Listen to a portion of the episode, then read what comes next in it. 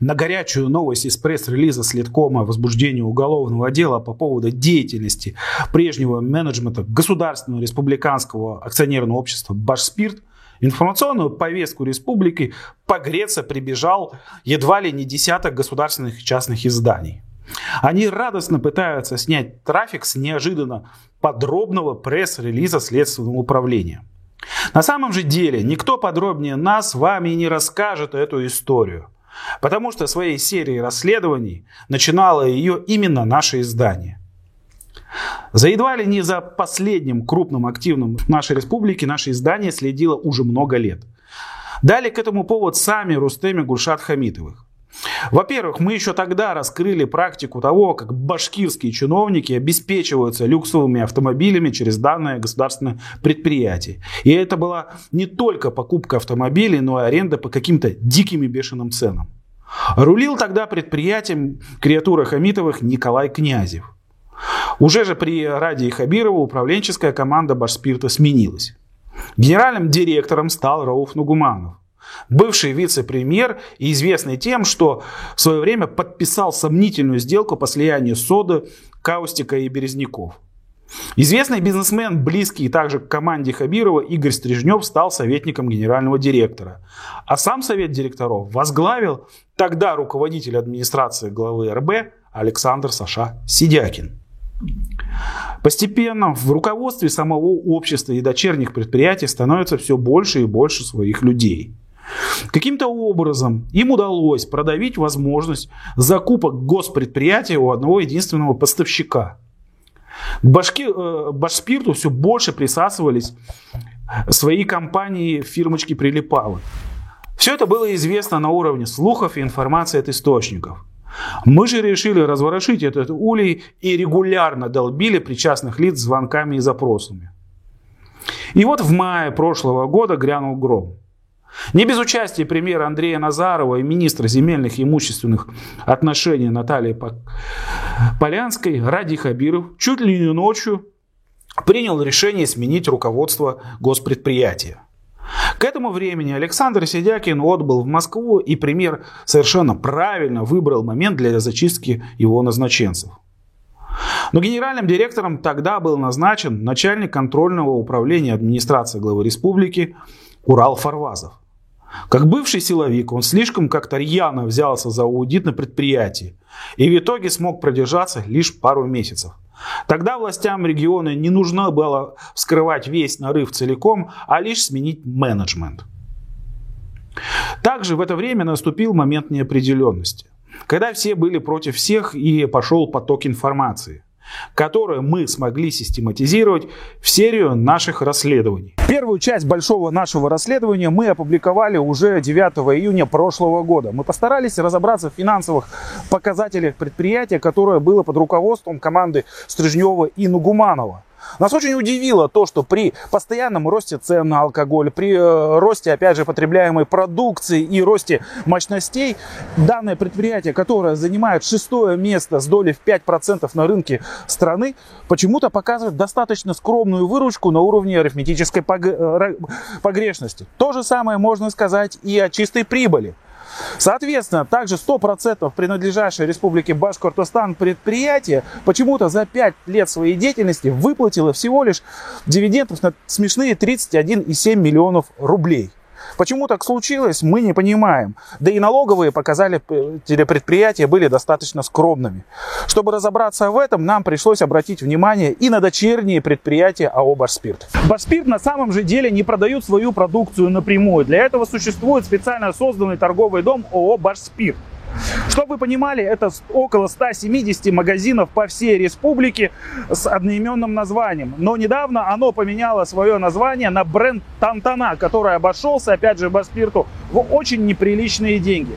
Тем не менее, суть от этого не меняется, поскольку себестоимость э, действия и работы данного торгового дома, она довольно низкая, поскольку есть уже сеть магазинов, есть стабильные продажи, есть продукция, есть коллективы. Тем не менее, торговый дом, который должен был приносить Башспирту баснословные прибыли, наоборот, повис на него якорем.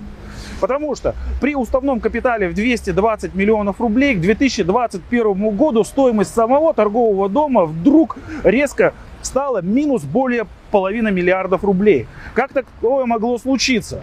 Рассказывая о торговом доме о Башспирт, мы на самом-то деле не просто так встали у этого здания, ранее называвшейся усадьбой Бушмаринг.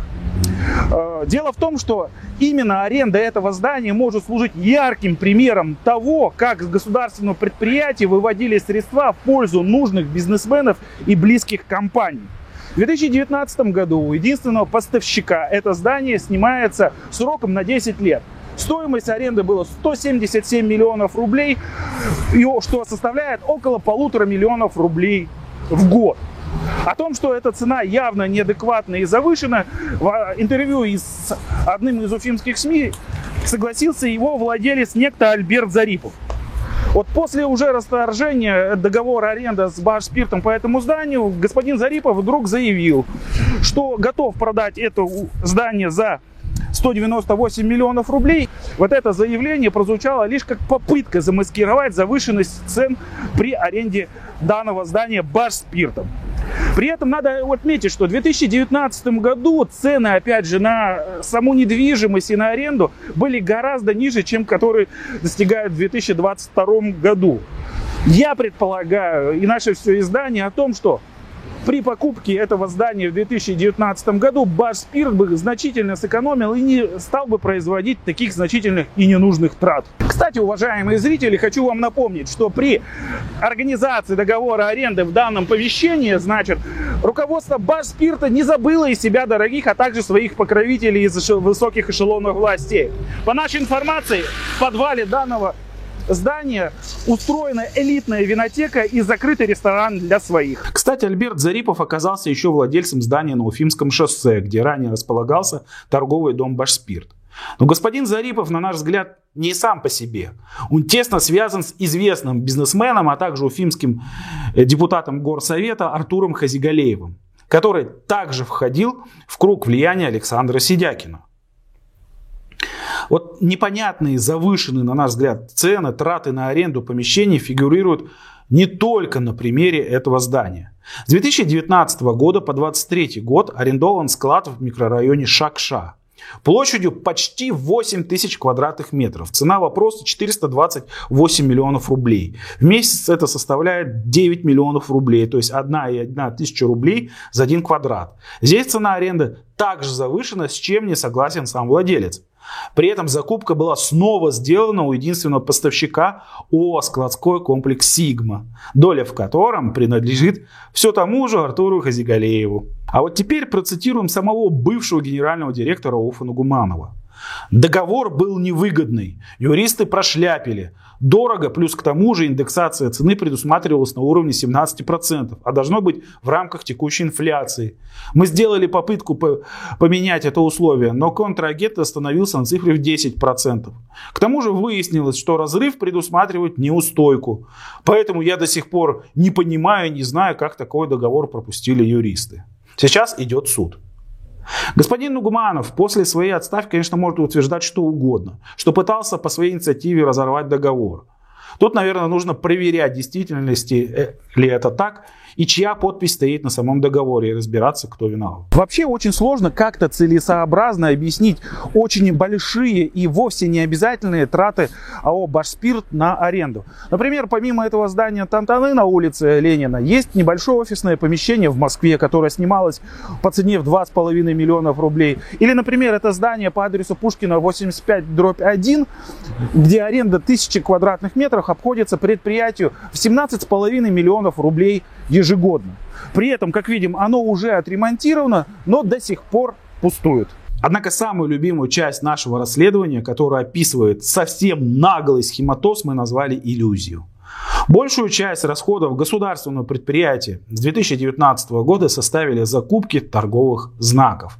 На это ушло порядка 1,25 миллиардов рублей. На сайте общества мы обнаружили 11 позиций закупок. Например, два года использования знака «пшеничная» стоило почти 125 миллионов рублей, а 4 года использования бренда «Путинка вездеход» 277 миллионов рублей. Если с этими известными на всю страну брендами еще понятно, их покупают везде, то совсем иная история с такими не совсем не раскрученными брендами, как «Белая крапива» и «Илюжин». Башспирту значит право использования результата интеллектуальной ценности, то есть двух картинок и двух рецептов обошлась в огромные деньги. По данным сайта госзакупок, 4 года использования знака «белая крапива» обойдутся в 284,3 миллиона рублей. Аналогичный срок знака Illusion будет стоить республиканскому предприятию 195,7 миллионов рублей. Права на эти два бренда принадлежат некому московскому ООО «Статус Про». С 2020 года ею владеет 31-летний зуботехник из подмосковного города Клин Алексей Зимин. В 2021 году в его компании числился только один сотрудник. Мы смогли связаться с господином Зиминым, и в результате беседы сложилась очень любопытная картина. Ну, во-первых, эскиз наклейки бренда «Белая крапива» самому Зимину обошелся всего в 20 тысяч рублей, а выполнила его некая Мария Хлестакова. Житель Клина отметил, что зная о многомиллионных оборотов своей компании, так как подписывает какие-то документы. Но сам получает всего 20 тысяч рублей в месяц. Дословно было сказано, я ни разу не директор, а скорее функционер. Зимин также рассказал, что различными вопросами от административных до каких-то технологических занимаются различные люди, в том числе и Уфе. Он признал, что идея с продажей брендов Башспирту ему не принадлежит, а деталей договорных отношений он вовсе не знает. Он даже не смог сказать, сколько его компания платит или получает от Башспирта за разлив данных брендов в Уфе. В разговоре Зимин назвал одного из сотрудников, который ведет дела компании в Башкирии. Это некий Кутузов Руслан Рамильевич. По некоторым данным, возможно, произошла смена фамилии, и некий Кутдусов Арслан Рамильевич является тем же самым лицом и одновременно по совпадению сотрудником Башспирта. Вообще сложно понять такую тягу к покупке сторонних брендов вместо продвижения своих собственных. Но опять же, ходят слухи, что роялти на миллионы рублей якобы фактически получали Рауф Нугуманов, Игорь Стрижнев и начальник управления развития Эрнест Зарипов, который также снялся в клипе Ростислава Мурзагулова, признанный иноагентом. Разобраться досконально с этой темой было бы очень-очень любопытно. Кстати, схема под названием «Иллюзия» нам явно демонстрирует, что ущерб, заявленный пресс-релизом Следственного управления по республике, составляет вовсе не 400 миллионов рублей, а как минимум может быть в два раза выше. А еще время от времени закупки общества падали предприятиям самого господина Стрижнева. Например, для пиара. Тут стоит напомнить, что уфимская франшиза «Коммерсант» принадлежит ему самому. Кстати, из издания «Коммерсант Уфа» ваш спирт перебралась и Евгения Минибаева, которая в свое время отвечала там за пиар и связи с общественностью. Даже при наличии целого отдела многочисленных профессиональных пиарщиков зачем-то заказывались работы со стороны. В продвижении за немалые суммы были задействованы звезды эстрады, в том числе и иноагент Моргенштерн.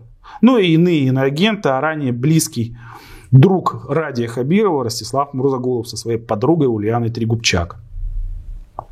В итоге мы пришли к выводу, что на государственном активе могли наживаться, безбедно существовать или же активно пользоваться имуществом вовсе не только генеральный директор Рауф Нагуманов, советник Игорь Стрижнев, председатель совета директоров Александр Сидякин, бизнесмены типа Зарипова и Хазигалеева, или шуты типа Мурзагулова, но и целый ряд менеджеров всей системы Башспирта. Если вам интересны детали, то вы переходите обязательно по ссылкам в описании к данному видео. Но последнюю часть данного расследования мы опубликовали 25 июля прошлого года. В нем мы отметили, что ждем реакцию правоохранительных органов и проведение проверки. Но прождав месяц, мы, вопреки закону о СМИ, реакции не дождались. Пришлось снова напомнить прокуратуре отдельным запросом о необходимости реакции на сообщения СМИ о возможных преступлениях. На это через некоторое время мы получили ответ из надзорного ведомства, что с нашими основными тезисами публикаций они согласны, а для рассмотрения возможности возбуждения уголовного дела все материалы передаются в органы Следственного комитета. Уже этой зимой случилась выемка документов сотрудниками ФСБ в головном офисе Башспирта. А теперь мы наблюдаем возбуждение уголовного дела. Уголовное дело, как сообщает Следком, возбуждено по материалам проверки у ФСБ РФ по РБ. Приятно наблюдать за такой работой силовиков. Мы же, в свою очередь, обещаем вам новые расследования, которые также послужат материалами для новых уголовных дел.